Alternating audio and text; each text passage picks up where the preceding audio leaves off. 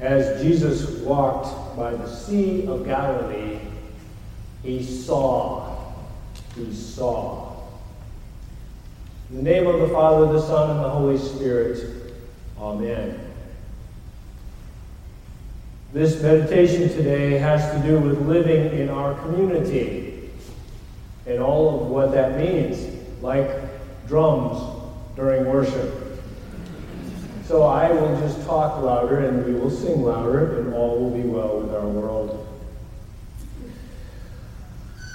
The saying goes, and uh, let's see if you, you know this saying familiarity breeds contempt. Yeah, there, there's a few other things too, but the old saying is familiarity breeds contempt. When we really get to know something, we get to know the beauty and the brokenness of it, don't we? It's probably true. But more often, familiarity breeds complacency or apathy more than contempt. We simply grow accustomed to things, good, bad, or otherwise. Whoever we are, wherever we are, whatever we are doing, we quickly lose the edge of newness in how we engage our environment. The astounding becomes ordinary. My goodness, there's a lot of people back here. I saw stuff. Average, everyday, beautiful, miserable life all around him. He could have ignored it.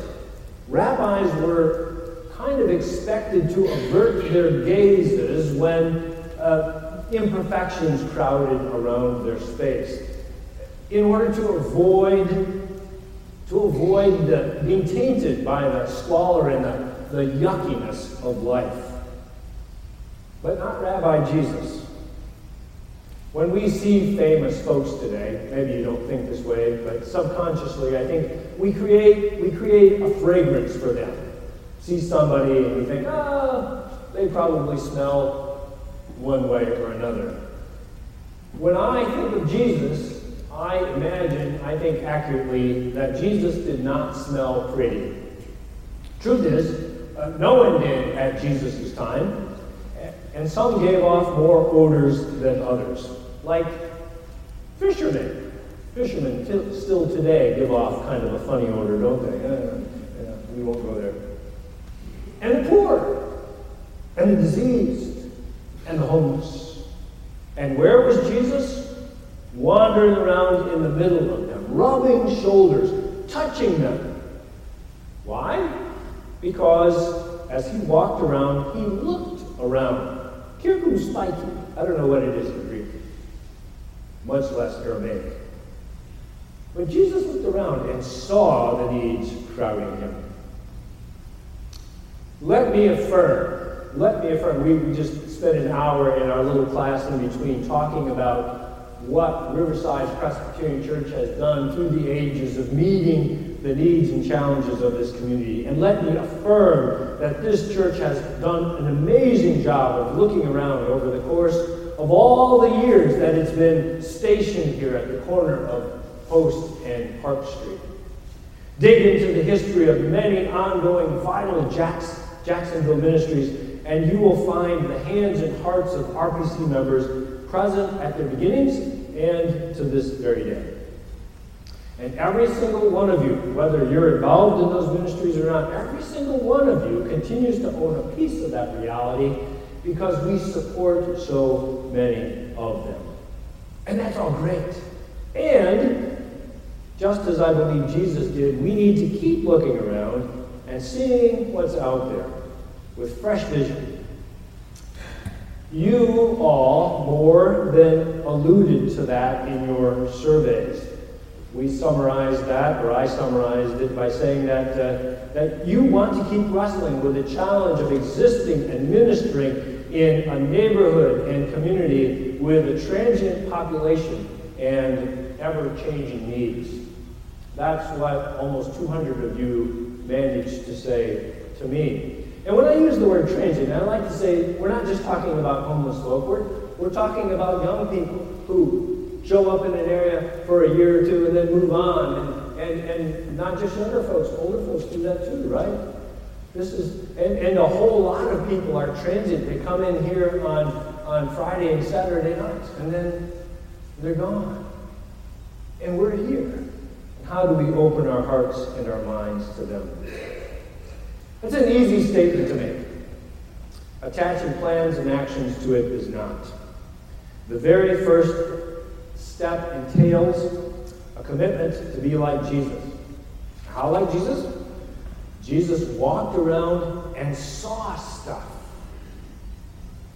In our present situation, I sense that the twin dangers of complacency and apathy lurk.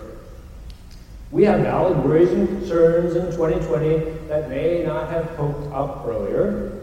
We've gotten older as a church and as individuals. And all, although all ministries always have money problems, they presently plague us more than in the past.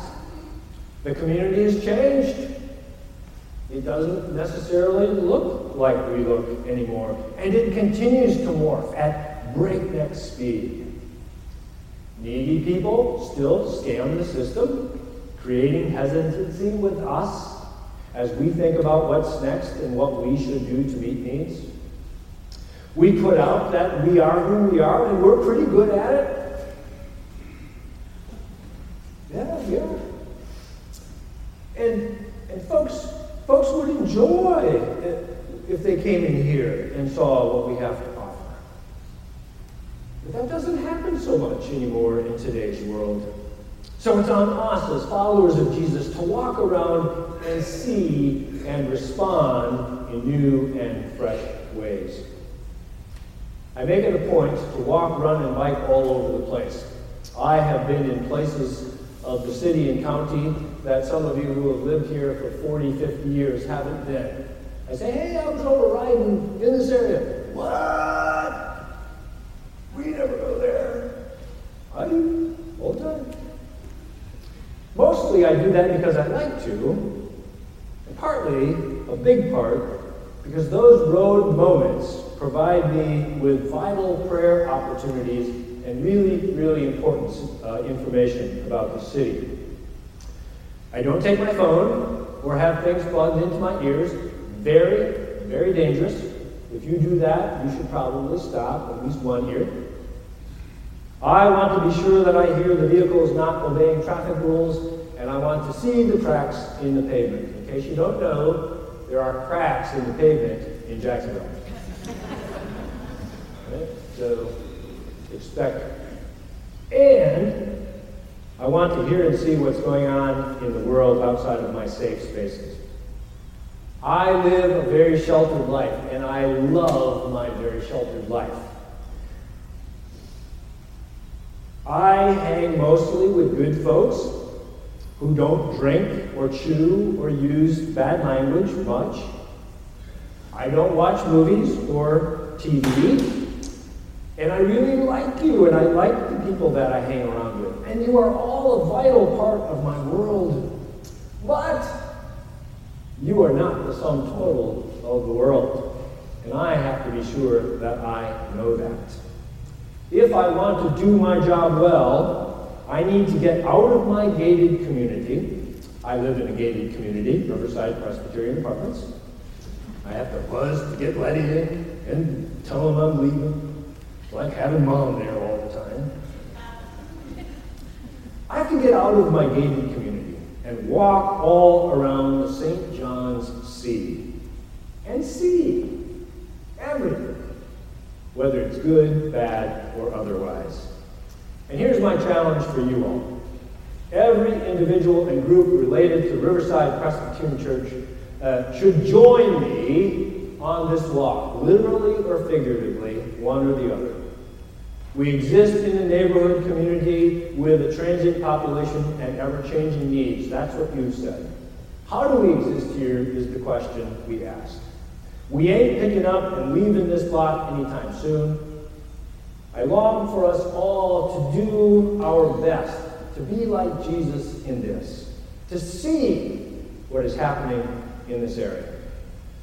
A bunch of you trek in from the far corners of the county and even other counties to join us on Sunday mornings. And some of you live close by. So give yourself a little extra time someday and stroll or drive around the place. See. See what's old. A lot of wonderful old things around here, including people. See what's new. See what's beautiful. See what's broken, what's godly, and what's not. What could benefit from a generous dose of a Christ like spirit or action? Pretty much every fabulous ministry idea has come not from some nifty program announced and sold by a high priced outside group, or even from a great plan machined to perfection by a Presbyterian committee. Although we're good at that. Rather, for someone or someones who walked around and saw a place where a touch of God's grace could transform a person here and there. People like the saints of RPC history who did that very thing, and also the many of you who still see. Five Points continues to morph. It ain't all pretty either. I assure you, uh, I could probably fill up a garbage can full of trash uh, while I walk that half a block to the apartments every time I walk it. That's just one thing. And people don't always behave themselves either. In case you needed to know that. But a lot of it is. Or at least engaging. And it should be engaging us. So what are we seeing planted firmly on this corner? Are we even looking like Jesus? Or like the rabbis averting our gazes? Or both, depending on the situation. How can we do better? By being intentional about it. It doesn't just happen. It happens when we are intentional about looking. It's work. Discernment is work. Good work, but work just the same. So open your eyes. Think of that new Latin word you know, circumspice. Look around. And when you look around and see things, write them down and share them with me. Because I love, I love to hear what you're seeing. Thanks be to God for this teaching from His holy word. Amen.